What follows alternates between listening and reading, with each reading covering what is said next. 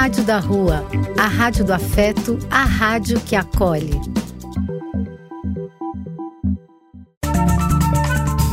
Apoio: Casa de Vó, Banho para Geral e Instituto de Políticas Relacionais.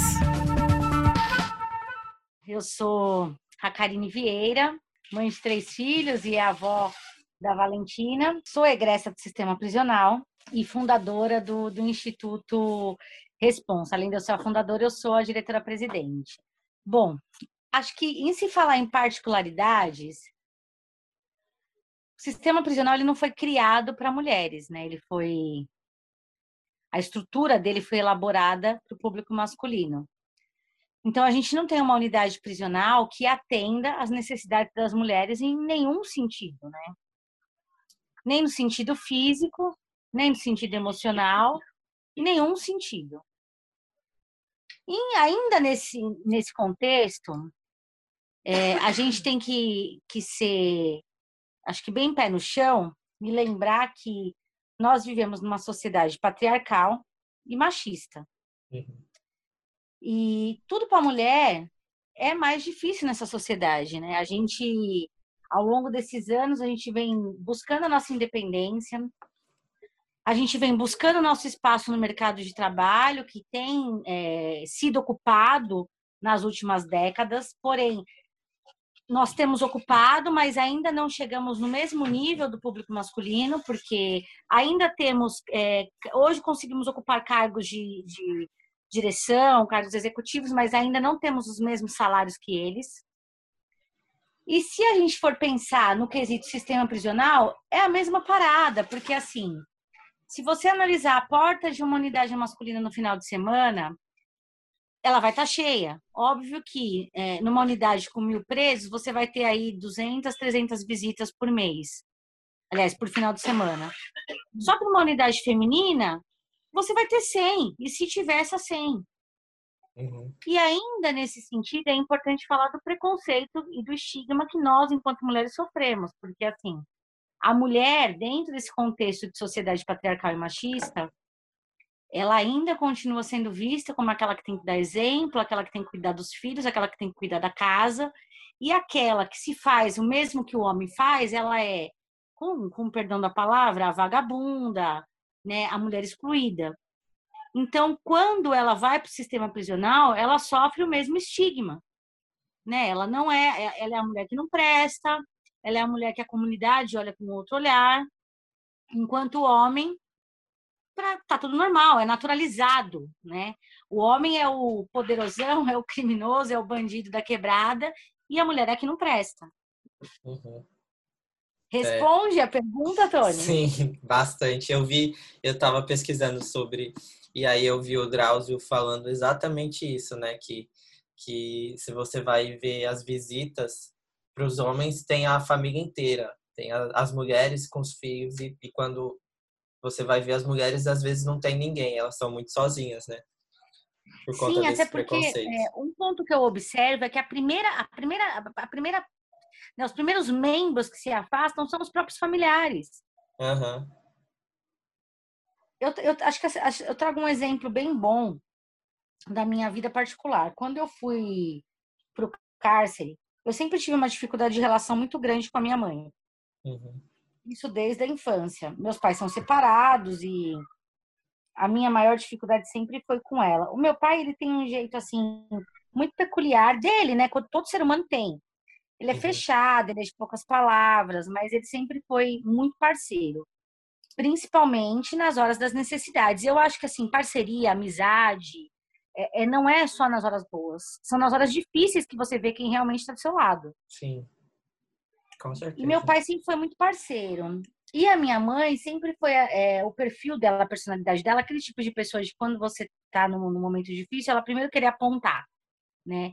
Então, quando eu fui pro cárcere, ela não foi me visitar. Uma porque eu não quis, né? Porque eu não estava afim de ouvir sermão, e outra porque não teve interesse também, porque pai e mãe é, são os primeiros a serem colocados em hall de visita, você querendo ou não, né? Uhum. A não ser que você exclua o nome. Então ela poderia ter ido, mas ela nunca foi.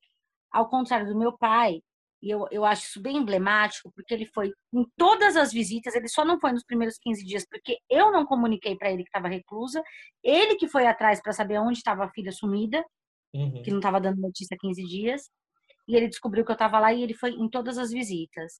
Então, isso para mim foi bem emblemático, porque assim, imagine um homem, né, naquela época que ainda tinha revista, hoje não tem mais, hoje tem aquela revista que é o scanner, o banquinho e tal, mas não tem mais a revista íntima. Uhum. Mas naquela época ele ia e ele passava por isso todas as semanas. Então, é, foi bem emblemático para mim, foi simbolizante para mim, mas é importante falar que isso é uma exceção, principalmente quando se parte de um homem. Porque uhum. a mulher, quando ela vai visitar, ela não se importa se ela vai passar por isso. Eu falo isso porque eu, Karine, visitei por mais de 14 anos, por mais de 14 não, colocar por mais de 13 anos, eu visitei dentro do sistema prisional o pai dos meus filhos. Uhum. E eu passei por todo esse processo de humilhação, mesmo sendo muito difícil, porque é, mas eu digo que assim, nós seres, seres humanos, a gente acostuma a passar por determinadas situações. Então chega uma determinada fase da sua vida que você é, naturaliza aquilo que não é natural, né? Sim, sim. Mas você acaba se acostumando com aquilo, você sabe que você vai passar e bota na sua cabeça e vai, né? Mas a mulher, ela é mais resiliente, a mulher, ela é mais parceira, né? A mulher, ela é, ela vai até o fim quando ela assume compromissos. Será que o homem toparia passar por isso? Uhum. Quantos homens a gente vê visitando mulheres na porta da cadeia? É, Acho que isso está tá diretamente ligado ao machismo, né? A misoginia também, no sentido de, mesmo em relações, né? Relações amorosas, assim, é sempre o homem que larga a mulher, na maioria das vezes. Ou o homem bate na mulher. Sim, é. e, e, se você já percebeu, Tony, que isso é um, é, é um padrão naturalizado na sociedade? Aham, uhum, sim. Sim. Isso é natural. E assim, é, se você. Uma, uma coisa que eu percebo, e isso nos meus exemplos de relacionamento que eu já tive ao longo da minha vida, e nos exemplos das pessoas que são da minha convivência e de, e de assistidos também. Uhum. Quando o homem ele resolve largar da mulher, a mulher tem a mulher, né, ela tem que aceitar a ruptura daquele relacionamento, ela tem que aceitar todas as pontuações e tem que recomeçar e viver. Quando é o contrário, as coisas não são aceitas, né? Uhum. É, é, como, por exemplo, eu acho que não vai longe, quando a gente fala de traição. Né? É natural na sociedade o homem trair a mulher. Sim. Isso é natural. Mas quando é a mulher que trai o homem, ela não presta, ela é estigmatizada e ela merece punição. Uhum. Sim. É, quando o homem trai, ele é o garanhão, Agora, quando a mulher trai, ela é vagabunda. Sim. É pesado isso. E, e, o pior é que, assim, quando a gente vai fazer esse tipo de discussão, ah, mas você está discutindo ideologia de gênero. Mas é! É Sim. uma questão de gênero. É uma questão de gênero, fundamentalmente, numa sociedade que foi constituída com um, um, um padrão machista. Uhum. Sim, é, é bem complicado. E, e você, falando assim do, do sistema prisional, você acha que hoje em dia, como ele está, ele realmente ajuda as pessoas que erraram a repensarem as suas vidas? Ou você acha que ele piora a situação? Olha, eu penso da seguinte maneira: nós já evoluímos em alguns quesitos dentro do sistema prisional, uhum. porque nós temos algumas pessoas que estão nas secretarias hoje com uma visão diferenciada, né? com uma visão mais humanizada, profissionais da área de psicologia, da área de serviço social, da área de pedagogia, de diversas áreas com uma visão mais humanizada. Porém, ainda estamos longe, muito longe de chegar no que é ideal, tá? É, para nós chegarmos naquilo que é ideal, para começar, a gente tinha que cumprir a lei de execução penal. Uhum. A lei de execução penal não é cumprida, não é cumprida nos seus direitos fundamentais que são direitos básicos de acesso às pessoas que são consideradas reeducandas e que estão ali cumprindo sua pena, né? Eu acho que, para começar, a gente tem que falar de de, de que essas pessoas precisam ser tratadas como seres humanos, porque uma vez que elas já estão encarceradas e sentenciadas, né, ou até mesmo encarceradas sem sentença, elas já estão ali cumprindo o ato que ela cometeu e que estava fora do padrão social. Uhum. Ela não tem que cumprir isso moralmente. Ela não tem que cumprir isso psicologicamente. Ela já está pagando a pena dela. O corpo dela já está preso. Sim. Então, por quê? Eu gosto muito de alguns ator, autores, eu gosto de Foucault, eu gosto de Goffman, que são autores que falam sobre essas realidades. O porquê você vai punir o corpo e ferir a alma? Uhum. Isso não faz sentido. Enquanto nós continuarmos com essa perspectiva de ferir a alma, nós não vamos ter um sistema prisional capaz de promover a socialização de ninguém, porque é bem, é, é bem é, é, importante a gente enfatizar que nós falamos de ressocialização de pessoas que, em sua maioria, nunca foram socializadas. Uhum. Então, não faz sentido eu falar de ressocializar. Eu, eu posso ressocializar algumas que já foram socializadas, mas quantas são? 10% da maioria que está presa? 10% dessas pessoas tiveram todos os acessos, acessos esses relacionados à educação, à cultura, à inserção no mercado de trabalho, que são acessos que permitem com que as, que, que as pessoas tenham uma nova visão de mundo ou que elas tenham perspectiva de construir outras visões de mundo longe daquelas que elas vivenciam. Uhum. Enquanto essas pessoas não tiverem essa perspectiva, é impossível a gente falar em ressocialização. A gente está falando de socializar pessoas. E enquanto o sistema prisional ele trancafiar os corpos e ferir as almas, a gente não vai socializar e nem ressocializar ninguém. E ainda tem a questão de que a maioria das pessoas que são encarceradas, antes disso, já não tinha uma perspectiva de vida muito boa. E aí elas são presas e isso piora, porque ela sabe que quando ela sair dali, ela não vai ter oportunidade nenhuma de emprego, dificilmente, porque tem muito preconceito. Exatamente. Se você parar para pensar no trabalho que a gente faz hoje no Responsa, Tony, a gente faz um trabalho é, que eu considero como um trabalho socioeducativo. Embora você veja esse termo sendo utilizado para adolescentes e jovens. Uhum. Mas nós, da equipe interna, nós consideramos esse o nosso trabalho. Porque o que a gente faz é realmente pegar na mão dessas pessoas, orientar essas pessoas, encaminhar essas pessoas para que elas tenham acesso e, e promover educação para que elas sejam inseridas no mercado de trabalho e se mantenham no mercado. Uhum. Porque se eu não, não realizar esse processo, né, que é até um, um, um quesito importante para nós pensarmos enquanto sociedade numa fomentação de uma política pública nesse sentido, se eu não, não atuar nesse processo educativo dessas pessoas, elas não vão conseguir se manter no mercado.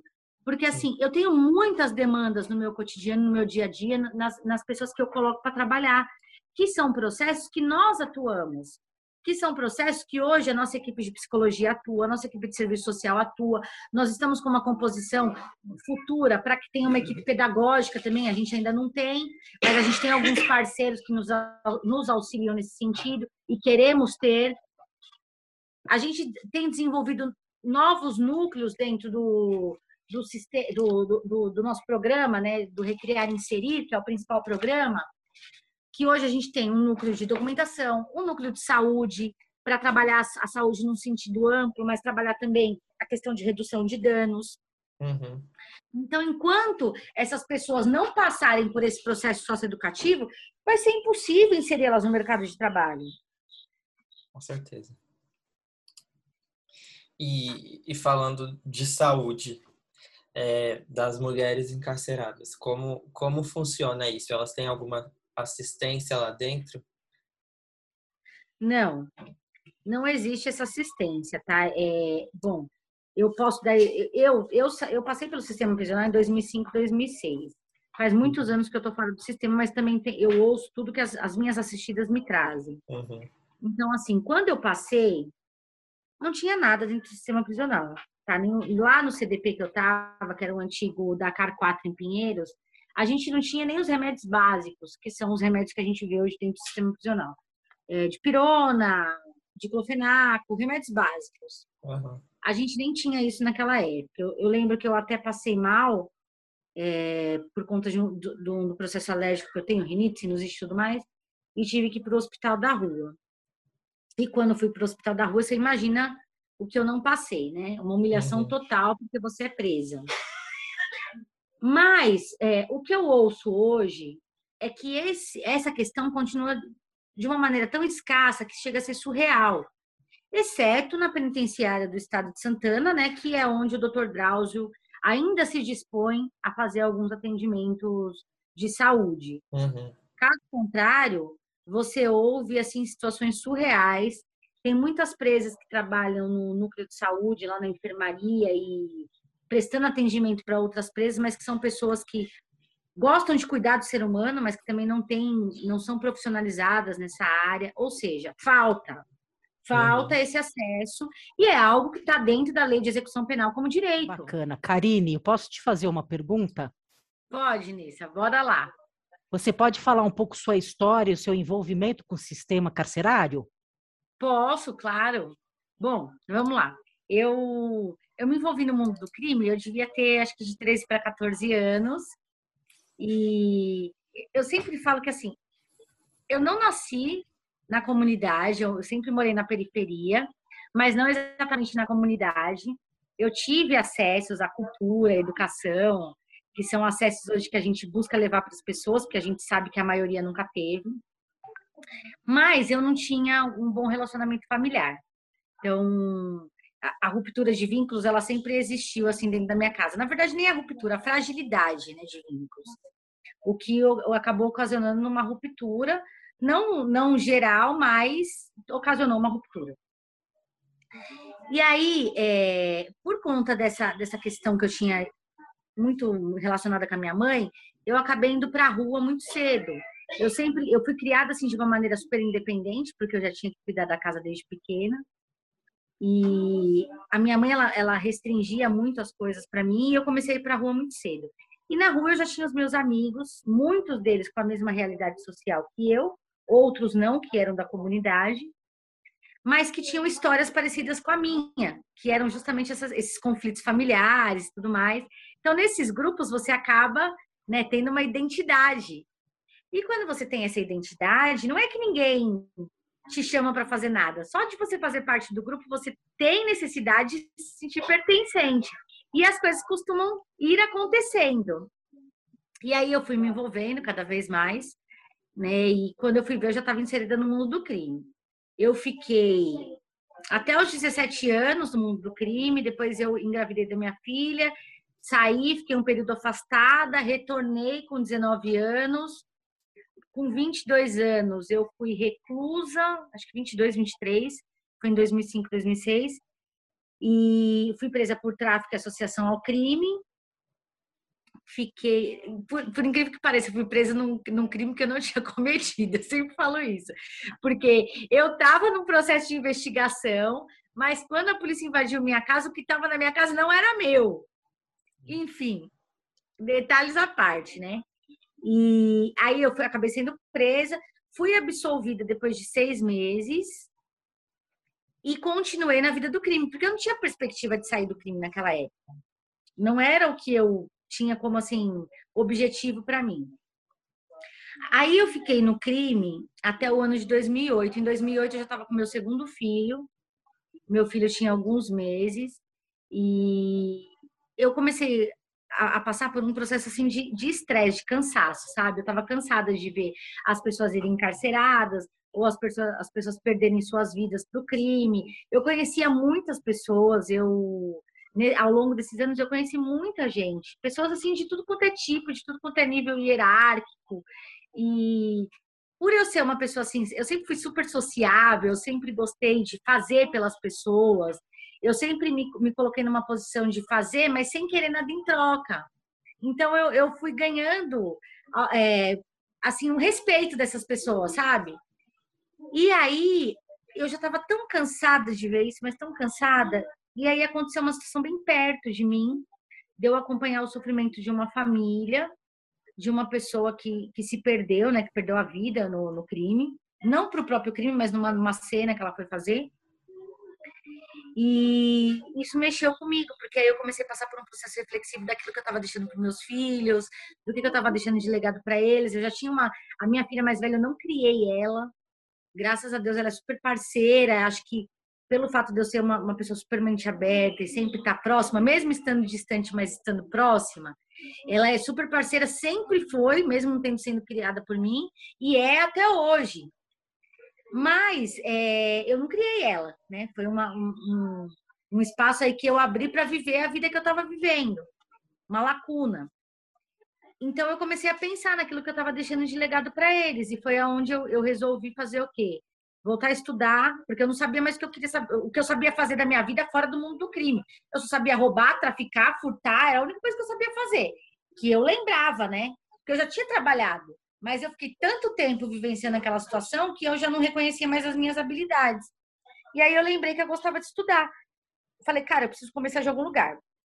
Se não tem um trabalho, de algum lugar eu preciso começar. Eu não posso ficar aqui. A partir do momento que eu tomei uma decisão, eu não posso ficar sentada esperando alguém vir me dar um emprego. Ou eu começo de algum lugar, ou eu vou continuar na estaca zero. Aí eu fui, fiz a matrícula no, no supletivo, isso no final de 2008. Em 2009 eu comecei a cursar o EJA. E aí eu sempre falo que é assim, né? Quando você traça um objetivo e, você está determinado a querer aquilo, isso é em todos os sentidos, né? Positivos e negativos. As coisas vão caminhando para aquilo que você traçou. É, é uma coisa de energia, né? Caminha para aquilo que você traçou. Como eu estava determinada que eu não queria mais voltar ao mundo do crime, aos poucos as portas foram se abrindo, os caminhos foram se abrindo, né? E aí um dia eu estava no bairro, eu recebi uma proposta, fazia acho que um mês e meio que eu estava no, no supletivo. Eu recebi uma proposta para trabalhar num bazar de papelaria e vender material escolar. Só que era para dois meses, terminaria assim, no máximo em abril. E eu aceitei. E fui trabalhar para ganhar 25 reais por dia. Eu falei, cara, o que eu vou fazer com 25 reais por dia? Vanessa, foi os 25 reais que mais me deram paz na vida e que mais, Uau. assim, renderam. Eu não sei dizer como aquele dinheiro rendeu tanto, mas ele rendeu muito mais do que o meu dinheiro do crime. Uau. E eu chegava em casa e deitava a cabeça no travesseiro, dormia, porque antes eu não dormia direito. Era a noite inteira acordando, fora isso. Às vezes tinha que acordar com o telefone do parceiro ligando, né? Porque eu sempre tive no meio de homem. A maioria dos meus amigos eram homens. Então, eram eles que ligavam, era ligando, era chamando para isso, para aquilo, então eu não tinha paz. E aí, assim, eu fui me habituando com aquilo, eu fui me acostumando com aquilo, com aquela parada de trabalhar. Gente, para de fazer barulho um pouquinho, por favor. Com aquela parada de trabalhar. É a vida, a vida como ela é. É a vida, a vida é como ela é. É isso aí. Com aquela parada de trabalhar, é, de, de ganhar pouco, de ter que pensar onde investir, onde ia gastar e de economizar. Até que aquele bico de dois meses se tornou um bico de um ano e três meses. Te adoraram. Porque eles gostaram tanto assim. Eu fui trabalhar nesse bazar, Vanessa, e eu sempre fui muito proativa. E eu sou assim até hoje, extremamente acelerada. Não então parece. eu ficava lá. Não parece? Mas eu sou. Parece. Tô brincando, é muito. Você é assim. Tem hora que nem eu me aguento. Eu fico nem você se aguenta. Aí eu fui, eu fui trabalhar para eles para vender material escolar, mas lá eu cuidava do caixa, eu toda hora estava buscando fazer alguma coisa. E eles gostaram tanto que eu fiquei com ela ali um ano e três meses. E assim, sem ela saber por tudo que eu já tinha passado. Eu ia perguntar. Não sei se soube por alguém do bairro, porque eu mesma nunca falei. E ela também nunca perguntou. Nunca perguntou. Eu fiquei trabalhando para ela um ano e três meses. Nisso eu não fiquei mais só na papelaria, eu ia de final de semana para uma lanchonete que eles tinham dentro de uma concessionária da Volkswagen também. Então, praticamente, eu comecei a trabalhar de segunda a segunda. Uau! E sem preguiça. E chegava em casa, ainda tinha que ter tempo com meu filho, tinha tempo para minhas coisas, eu me virava mas eu peguei gosto pelo trabalho, Vanessa. Uhum. Acho que isso foi o mais legal de tudo. Eu, eu, Sabe assim, aquela coisa, eu virei uma workaholic. É. Você tinha um foco, muito... né? Você tinha um objetivo, que é o que você estava falando, né? É interessante Sim. o que você conta, né, Karine? Nossa, é muito interessante. E aí, e aí o que aconteceu? Quando foi no começo, isso foi o período de 2009 até início de 2010. 2010 eu fui fazer uma entrevista num leiloeiro. Nesse leiloeiro, eu só não passei na entrevista porque eles queriam alguém que morasse mais perto. Naquela época ainda não tinha bilhete único que pagava integração. E eles queriam pagar uma passagem só. Só que eh, eu falo que na minha vida, Vanessa, tudo sempre foi muito louco. As portas, assim, quando eu sempre tracei meus objetivos, as portas se abriram para mim. Maravilhoso. Eles encaminharam o meu currículo para um advogado, que era, é um administrador judicial, que fazia os leilões das falências com eles. Isso não costuma acontecer. Não. A gente sabe disso. O RH, é. se não passou no processo, rasgou o currículo, boa. É. Aí esse advogado me liga, e já fazia dois meses que eu tinha feito esse processo seletivo e que não tinha passado. Aí ele me liga falando que esse pessoal tinha encaminhado o currículo para ele, me chamando para fazer uma entrevista. Eu fui fazer uma entrevista com esse cara. Passei. Passei. Ele nunca sequer olhou no Tribunal de Justiça para ver se eu tinha um processo. Uau. Que é eu raríssimo. raríssimo. Eu trabalhei. É. Ele não pediu atestado de antecedentes. Eu trabalhei com ele durante quatro anos. O cara é uma puta figura na área que ele faz, que é administração, administração judicial e falências.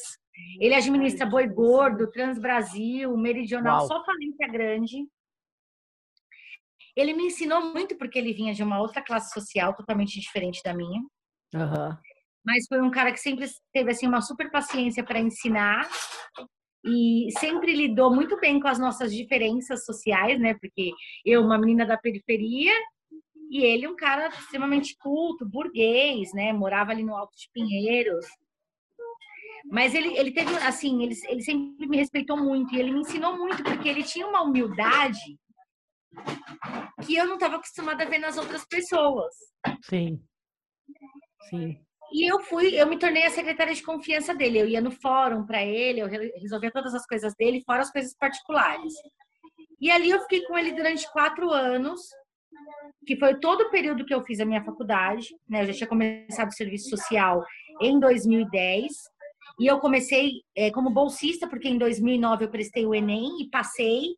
Consegui Qual a faculdade bolsa... que você fez? Eu esqueci. Fiz na Anguera. Na Anguera. Na época foi super bom para mim fazer ali, porque era bem perto do escritório. Eu trabalhava na, na Liberdade e eu fazia na unidade da São Joaquim. E aí, é, eu trabalhando com ele todo esse tempo, me ensinou muitas coisas, sabe? Me ensinou a dar oportunidade para as pessoas, me ensinou a respeitar o espaço das pessoas. Ele me ensinou muito.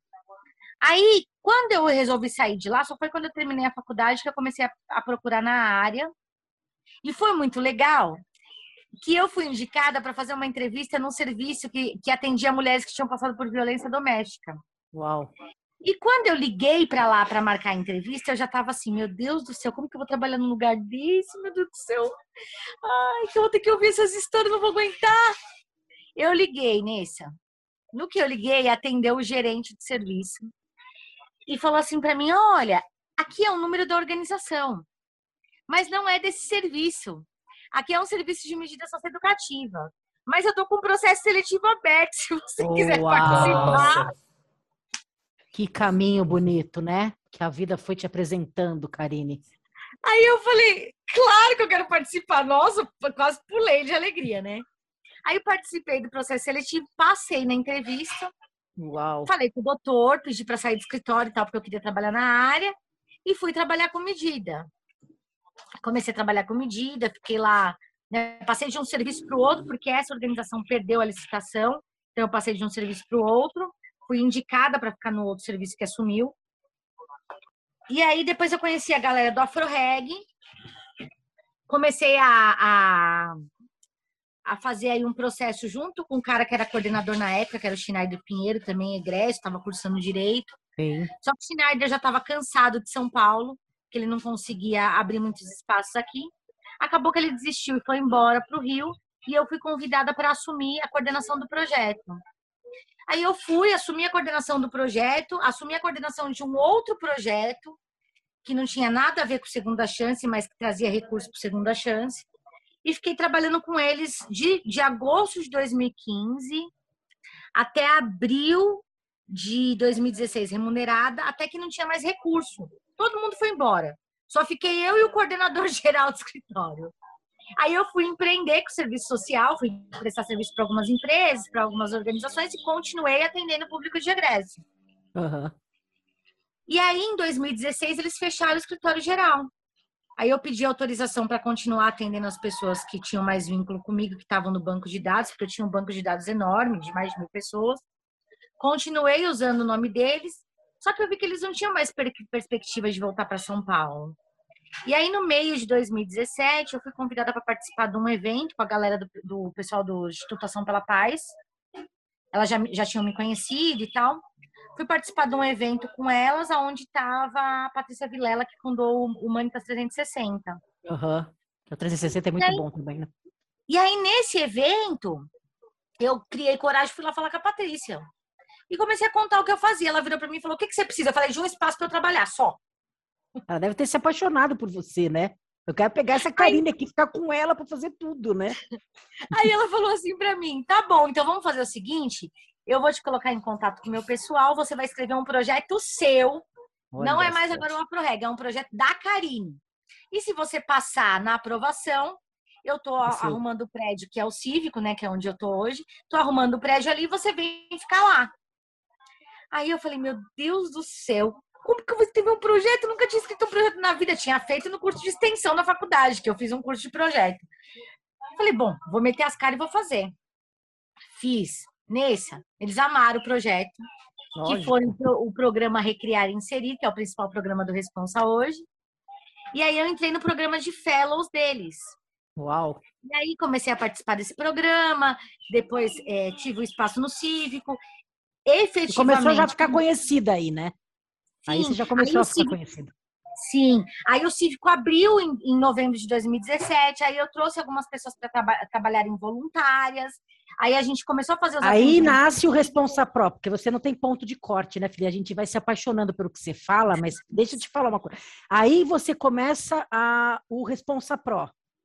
Aí eu começo o Responsa Pro, efetivamente, em novembro de 2017. Tá. É o seu filho grande que tá aí já andando, né? Sim, tá, agora a gente está com quatro anos, né? Estamos no jardim da infância. É. Mas explica um pouco para quem não conhece o Responsa Pro.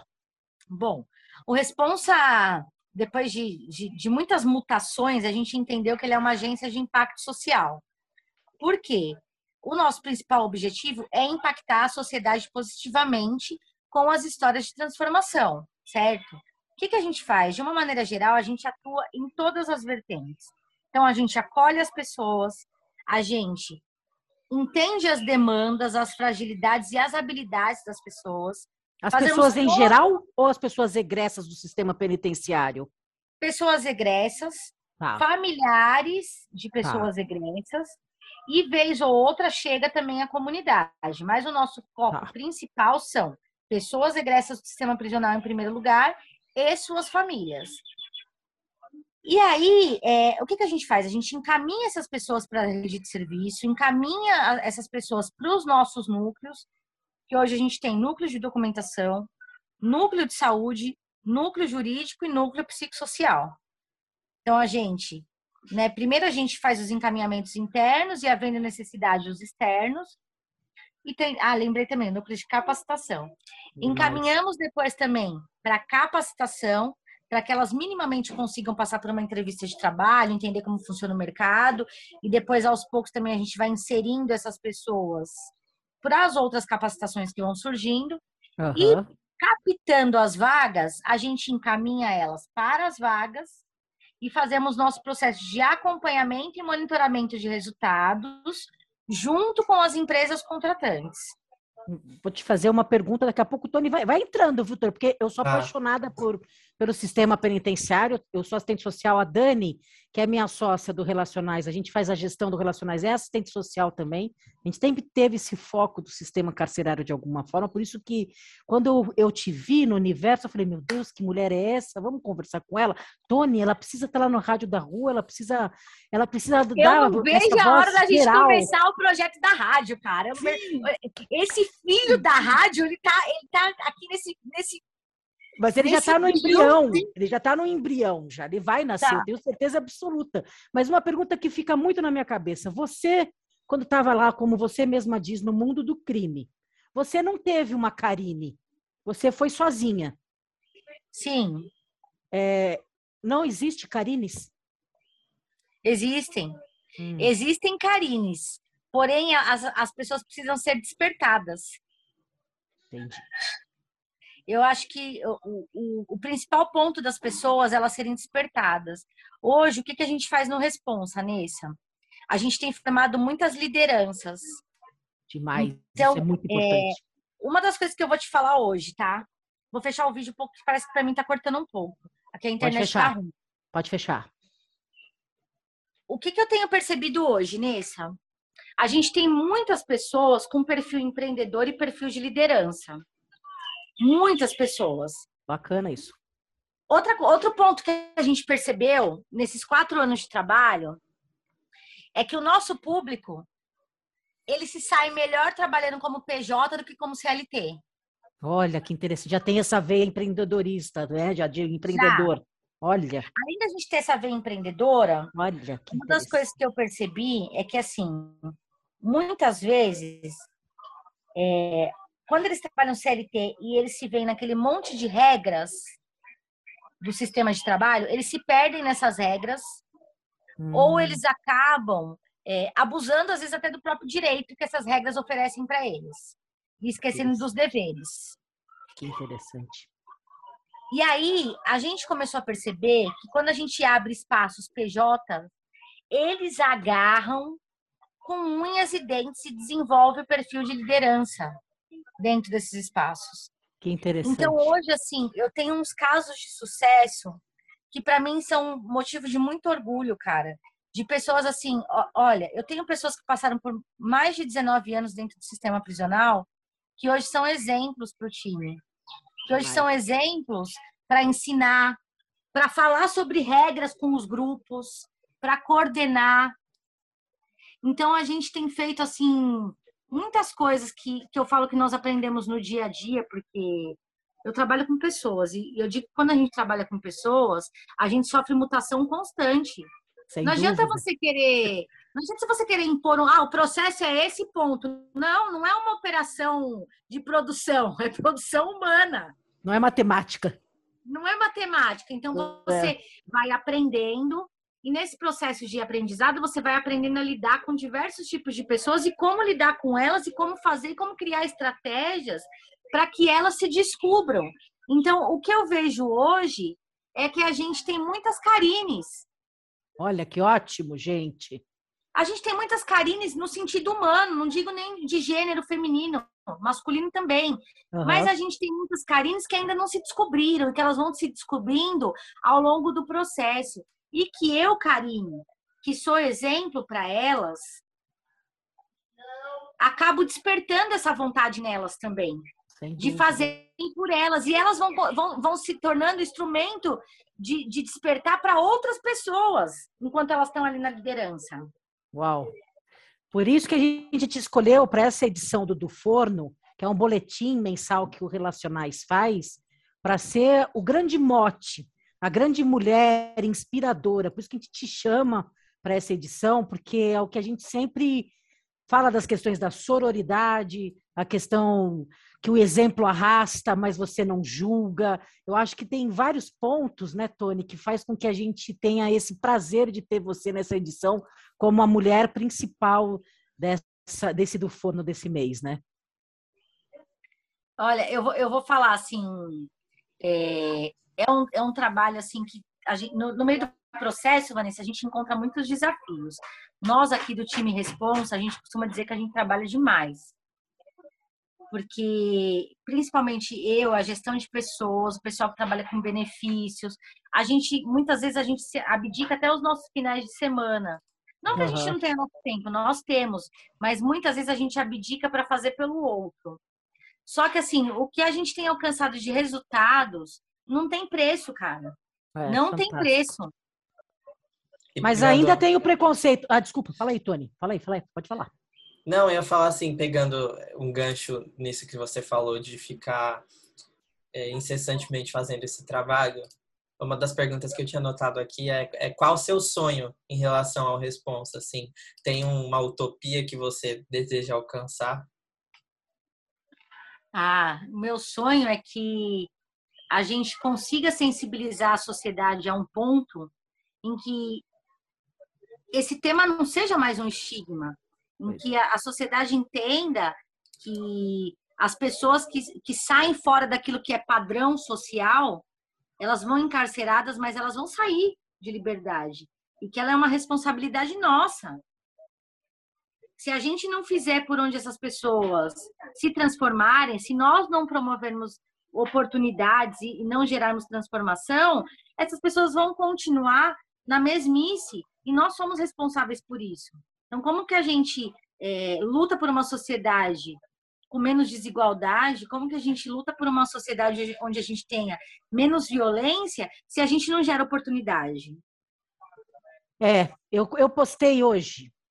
Se você tentou e falhou, parabéns. Tem gente que nem tenta. Engraçado, né? Que você me inspirou a postar isso. Mas se eu sou empregador, sou gestor, gestora, eu estou ali com o meu negócio, é, como que eu faço, Karine, para colocar um egresso para trabalhar e não ter a desconfiança que ele não vai fazer alguma coisa comigo e com o meu negócio? Então, eu acho que uma das coisas que eu pensei nessa quando eu idealizei o responsa é assim. É, na minha cabeça, a gente não, não, não pode fazer com que uma pessoa engula a goela abaixo aquilo que ela desconhece. É Porque o preconceito, ele nasce do que é desconhecido. Só que, se existe por trás uma instituição que te oferece uma segurança, você se sente melhor. Você sente confiança. Por quê? O que, que eu, eu, eu vendo hoje para esses parceiros? A gente faz todo o trabalho de gestão humana dessas pessoas. Eu te ofereço uma mão de obra, e se você quiser, eu não faço só gestão humana, eu faço tudo como por exemplo, às vezes em contratos PJ. Se você quiser falar para mim, a Karine, é, o responsa pode, pode se responsabilizar para fazer os pagamentos, eu pago para o responsa, o responsa paga, a gente faz. Ah, eu vou fazer direto? Ok, a gente faz. Só que eu acho que quando eu digo para você, Vanessa, você vai contratar e eu estou ali fazendo todo o acompanhamento dessa pessoa junto com você. Qualquer problema que você tiver, você vai entrar em contato com a nossa gestão de pessoas. A nossa gestão de pessoas vai é, é, chamar o time psicossocial, vai chamar o time jurídico, a gente vai fazer todo o processo de orientação, de treinamento. Ah, se você, se você acha que não está legal a postura durante o dia a dia, o comportamento, a linguagem, a gente vai trabalhar nesses treinamentos. Eu vou te oferecer esse suporte, com certeza você vai querer contratar. Vai Quando te dar mais começa, segurança. Te dá mais segurança. Sem falar que, assim, nós oferecemos relatórios mensais ou bimestrais, dependendo do parceiro. Então, o parceiro, ele acompanha o desenvolvimento dessas pessoas. Maravilhoso. O parceiro, ele começa a conhecer essas pessoas enquanto ser humano. Ele começa a conviver com essas pessoas dentro da empresa dele. ele começa a enxergar essa pessoa como uma pessoa. Para além do crime, né? Para além do crime. Para além do crime. Ah. Exatamente. Uhum. Porque é, o que eu falo é assim, importante falar sobre isso pro, pro Tony, quando o Tony perguntou o que que você, qual o seu sonho, né? Sonho. que você acredita como uma utopia. Por que, que eu acho que isso é um sonho? Porque é o que eu digo, não tem como eu, eu, eu trazer uma realidade dessa goela abaixo na sociedade como um todo. Eu preciso ir apresentando para a sociedade os casos de sucesso, os casos de transformação, o trabalho que a gente faz que dá certo. E por que dá certo? Porque existe um suporte, porque existe, existe uma equipe que está atuando num processo socioeducativo. Porque eu estava até comentando com o Tony antes de você entrar, a gente só, só ouve esse termo socioeducativo para adolescentes e jovens. É verdade. Mas o que a gente faz com os adultos é um processo socioeducativo de pessoas que sempre viveram à margem da exclusão e que nunca tiveram acesso. Eu trabalhei na penitenciária que a gente usava educando, porque a, a direção era fantástica da penitenciária feminina da capital, mas é extremamente raro mesmo. Sim, e aí você para e pensa, cara, é, quanto por cento dessa população que a gente atende, que está no sistema prisional ou que saiu, que teve acesso? Quanto por cento, Nessa? 10%? Muito. De uma maneira Se grotesca? Se for, é. Se for. Porque, for. assim, essas pessoas têm baixa escolaridade, não tiveram acesso à educação nem à cultura, que são instrumentos que fazem com que você tenha uma nova visão de mundo, né? Não tiveram acesso ao, ao mercado de trabalho. Eu, eu atendo pessoas nessa que nunca foram no cinema, cara. Uau. E não foram por quê? Porque nunca tiveram acesso aí, sabe? Sempre viveram ali. Você para e fala assim, às vezes eu fico pensando, pô, a gente está em São Paulo. São Paulo é um, um território que a comunidade, a favela, ela tá no meio do asfalto. É diferente do Rio. Porque Rio Sim. você separa, né? Asfalto da cidade. Aliás, Sim. asfalto do morro. Do morro. Aqui não. Tá tudo junto e misturado. Só que, embora esteja tudo junto e misturado, você vê pessoas que não saem da onde eles estão, do território onde eles estão, para ir nos grandes centros. E nem nos, nos centros menores que estão ali nos próprios bairros. É verdade. Eles só estão ali onde eles estão. Por isso Então, que a eles vão- chegada de alguns projetos como o CEL, como outros projetos que a gente pode identificar, são super importantes nesse sentido, né? Sim, e assim, é, cara, o que a gente tem, a gente projetou um núcleo de saúde também no Responsa, de cultura no Responsa, que é para fazer o quê? Pegar esse pessoal que já está trabalhando. Hoje a gente tem a Kombi. A gente vai começar a fazer isso agora a partir de abril. A gente quer levar essas pessoas para fazer passeios. Ah, vamos ver um museu gratuito? Leva, Uma imersão, imersão na 15, cidade, né? Sim, Muito É porque porque- assim, isso é importante. E, e eu também acho que tem muitos lugares, a cidade, assim, é- é- ela proporciona muito, muita coisa de graça, assim, só que mesmo sendo de graça, a informação não chega. Por exemplo, sei lá, vou dar um exemplo, o MASP, as terças ele é de graça. Mas quem sabe que as terças ele é de graça? Sabe? Quem consegue Aham. chegar até o MASP? Sim. Porque hoje em dia Até- uma passagem de ônibus e de metrô tá caríssimo também. Uma baita grana, né? Além do É. acesso ser distante de um lugar, vamos pegar a M Boimirim, um um trecho da M Boimirim por ali, até ali, até o lugar já assusta, né, Sim. Karine? Até as, as roupas, as pessoas, o jeito, é, É. é. isso mesmo. É isso Ô, mesmo. Você sabe que foi importante você ter tocado nesse tema do lugar assusta? Eu vou te contar uma coisa. Quando eu fui para o Cívico, eu, o, o Cívico, eu não sei se você conhece, mas se não conhece, a gente vai marcar para você ir lá. É um Quero. prédio de. Eu de já quero colocar meu compromisso do Relacionais, estar com vocês do que vocês precisarem. Somos psicodramatistas, a gente trabalha com grupo, a gente quer estar com vocês mesmo. Bora lá. Você já, você, você já tá comigo faz tempo. Sim, sim, eu falo pro Tony, eu tô azucrinando a Karine. Tá nada, até parece. Então, Mas fala para mim, do- Sim. fala do Cívico. Não O conheço. É um prédio ali em Pinheiros, está perto da estação Fradique Coutinho, que foi aonde eu tive essa Ó, o Tony oportunidade de estar por três anos praticamente sem pagar por nenhum custo. Hoje eu já pago alguma coisa, mas também pago um valor simbólico. Então eu posso dizer que continua sendo ainda uma uma forma da, da Patrícia Vilela ser uma madrinha da gente, não oficial, mas ela Legal. continua fazendo isso. E Do Recomeçar 360, Patrícia, que você está falando, sim, né? sim. Tá. Do, do Manitas 360. Aham.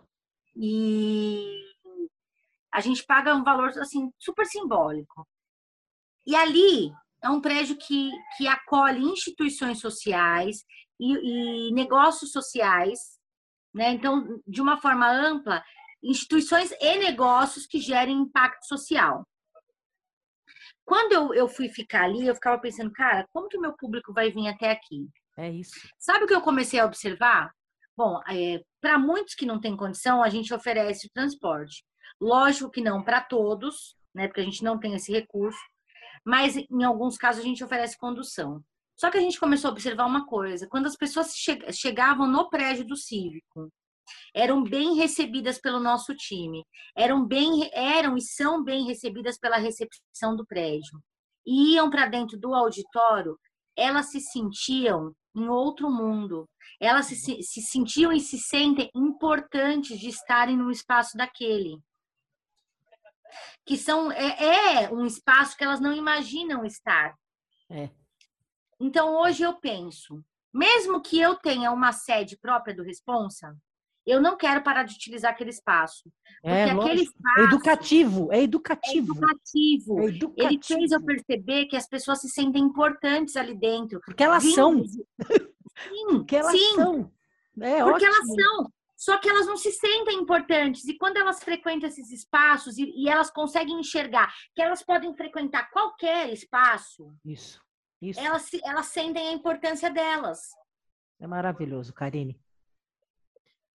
Olha, Karine, eu sei que a gente conversaria. O Tony deve ter umas duas ou três perguntas ainda, só para eu te falar que o quanto que você é importante para o mundo, o quanto você marca uma posição, desde esse movimento que você fez de o que, que eu gosto mesmo, que a gente trabalha muito com as habilidades e talentos das pessoas, que às vezes a gente se adormece e precisa redespertar, que é o que você está falando. Então, é a nossa singela homenagem é, para você e através de você para tantas outras mulheres que existem e que no dia a dia fazem tanta diferença. Assim. O Relacionais quer te abraçar, te acolher, te dizer que estamos com os nossos braços, os nossos projetos, o que a gente faz e, e queremos também aprender com o que vocês já fazem para o mundo. Agradecer é muito pouco, muito pouco. Eu que tenho muita gratidão por vocês terem reconhecido o nosso trabalho durante todo esse tempo. E não vejo a hora de começar a rádio da rua. Nossa, pelo amor de Deus, vai ser top! Sim. Esse ano vai, vai sair, mulher vai. de Deus, esse ano sai. vai sair, vai sair. Eu não sei se o Tony ficou com algumas perguntas, eu acho que sim, né, Tony? Porque eu fui atropelando tudinho. Então, na verdade, eu já tinha feito quase todas. Eu queria ah, só. que bom, menino! Acho que dá para emendar duas perguntas aí. A primeira é que eu queria saber se você acha que as mulheres egressas sofrem mais preconceito na hora de, de arrumar emprego do que os homens. E a segunda é um recado que você daria para quem é resistente a dar uma segunda chance para os regressos. Então, são Bom, duas perguntas muito boas, por é. sinal, Tony. Em relação ao mercado de trabalho, eu não vejo essa diferença entre mulher e homem, tá? Vou ser bem sincera. Eu vejo essa questão é, no quesito egresso do sistema prisional mesmo. Sendo homem ou sendo mulher, o preconceito está posto. Eu ainda vejo que muitas mulheres conseguem se virar de bate pronto com alguns outros serviços extras. Ah, vou fazer uma limpeza, vou fazer um bico aqui, outra colar. Um brigadeiro. Sim, Cozinhar, sim, que para alguns homens às vezes é, é, é, mais difícil. Mas o preconceito ele está posto aí pelo fato da pessoa ser egressa, é, ele está posto pelo fato de, de muitas empresas exigirem ainda o atestado de antecedente, mesmo a gente sabendo que a lei ela diz que hoje você só exige atestado de antecedente para algumas vagas específicas, mas as empresas. É, só para cargos de é, transporte, cargos de segurança de banco, são coisas muito específicas. Mas as empresas continuam pedindo, porque eu ouço muito esse relato pedem, de pessoas pedem que chegam para serem assistidas nossas. E uma, um outro um outro documento que eu acho que é um, que é um documento ainda é, pedido como uma forma de subterfúgio para as pessoas saberem, para as empresas saberem se a pessoa tem ou não passagem criminal, é o título de eleitor. Porque título é. não é um documento obrigatório para você fazer contratação CLT. Não é. Mesmo nesse sistema novo que é o e-social, se é você verdade. for contratar um imigrante, você pula o campo do título. Então, ele não é um documento obrigatório, mas eu acredito eu que isso seja um subterfúgio, né, para as empresas é. saberem ou não se tem uma é. passagem criminal. E mesmo que elas não solicitassem, se o RH achar por bem fazer uma consulta pública no site do Tribunal de Justiça, ele vai achar porque processo é público, né? Então uhum. ele vai achar se a pessoa tem um processo ou não. É, então eu, eu não vejo muita diferença entre homem e mulher nesse sentido. Uhum. Agora, é, em relação às empresas né, que, que têm vontade de contratar ou que ainda resistem, é aquilo que eu já disse e volto a dizer. Nós precisamos pensar que as pessoas que estão fora daquilo que foi institucionalizado como regra social, né, e cometeram um crime e vão para o cárcere, elas vão sair dali. Sim. Então a gente precisa gerar oportunidade para que essas pessoas elas tenham renda lícita. Porque Sim. se elas não tiverem renda lícita, elas vão buscar pela renda ilícita. Porque de uma forma ou de outra elas têm que se manter, têm que manter seus núcleos familiares. Né? A gente não está aqui vitimizando ninguém, porque não é esse o objetivo. Mas é real, isso é real. Ou você gera renda de uma maneira, ou você gera renda de outra. Então, se nós queremos uma sociedade com menos violência, se nós queremos é, sermos sustentáveis, né? principalmente hoje, onde a gente está falando aí do ESG, de empresas que têm que ser sustentáveis em todos os, os âmbitos, é, né? economia, socialmente falando, pensando nos quesitos da natureza. Então, poxa, vamos fazer alguma coisa que realmente seja voltada ao social. Né? Vamos gerar oportunidade para quem está em alta vulnerabilidade, para quem está excluído socialmente, a gente precisa gerar oportunidade. Sem dúvida. É isso. É o problema de um é o problema de todos, né? Não adianta. São 8 bilhões de pessoas no planeta que cada um tem uma questão e que são questões de todos. Não adianta eu me esconder que eu não tenha nada a ver com a Ucrânia e que eu não tenho nada a ver com essa pessoa que comete o crime, porque eu tenho. Eu se, tenho se a, a gente não tudo. tivesse nada a ver, nós não viveríamos em sociedade. É isso que as Sim. pessoas não entendem, né? Sim. Elas não essa... entendem, ou não querem entender, né, Nessa? Não, é, tem, tem uma, uma, uma certa obtusidade é, que, que as pessoas gostam de ter, e tem muitos programas que vendem esses crimes e as pessoas acabam comprando esse barulho e acabam não enxergando a profundidade da questão, que é uma questão social, de falta de acesso, é, que é, isso é criminoso, né? Você não tem Sim. habitação desde a escravidão, isso é criminoso. Então, acho que é uma Sim. inversão do olhar para a sociedade, para a história da sociedade. Acho que essa que é o olhar, que a gente precisa informar.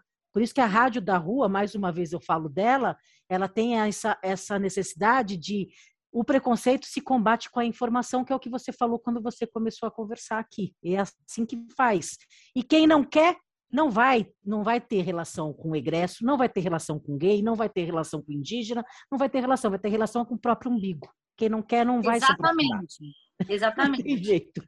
A gente tenta e você, além de tentar, você tem conseguido muito, então é, você é fantástica, Karine. Para, Nesse. Não, eu sou muito fã desde o começo, desde que você chegou no meu universo, porque você já existia há muito tempo. Então, o que você precisar, para você se manter firme, forte. Um dia que você der uma baqueada, você deve ter muita gente perto de você, mas saiba que você pode estar com a gente em qualquer em qualquer ocasião de necessidade mesmo. Conte com relacionais. Obrigado por tudo, gente. Obrigado pelo carinho, pela atenção e por lembrarem. Acho que é. quando a gente é lembrado, isso é o mais importante de tudo. É isso aí. Obrigada mesmo. A Rádio da Rua veio para trazer o som, o ritmo e a realidade de quem está nas trincheiras, no fronte do que acontece na vida social. É a rádio do papo reto para fortalecer o som da cidadania, do povo de rua e do povo da magia. A rádio que vai falar do que afeta o corpo, a alma e o coração.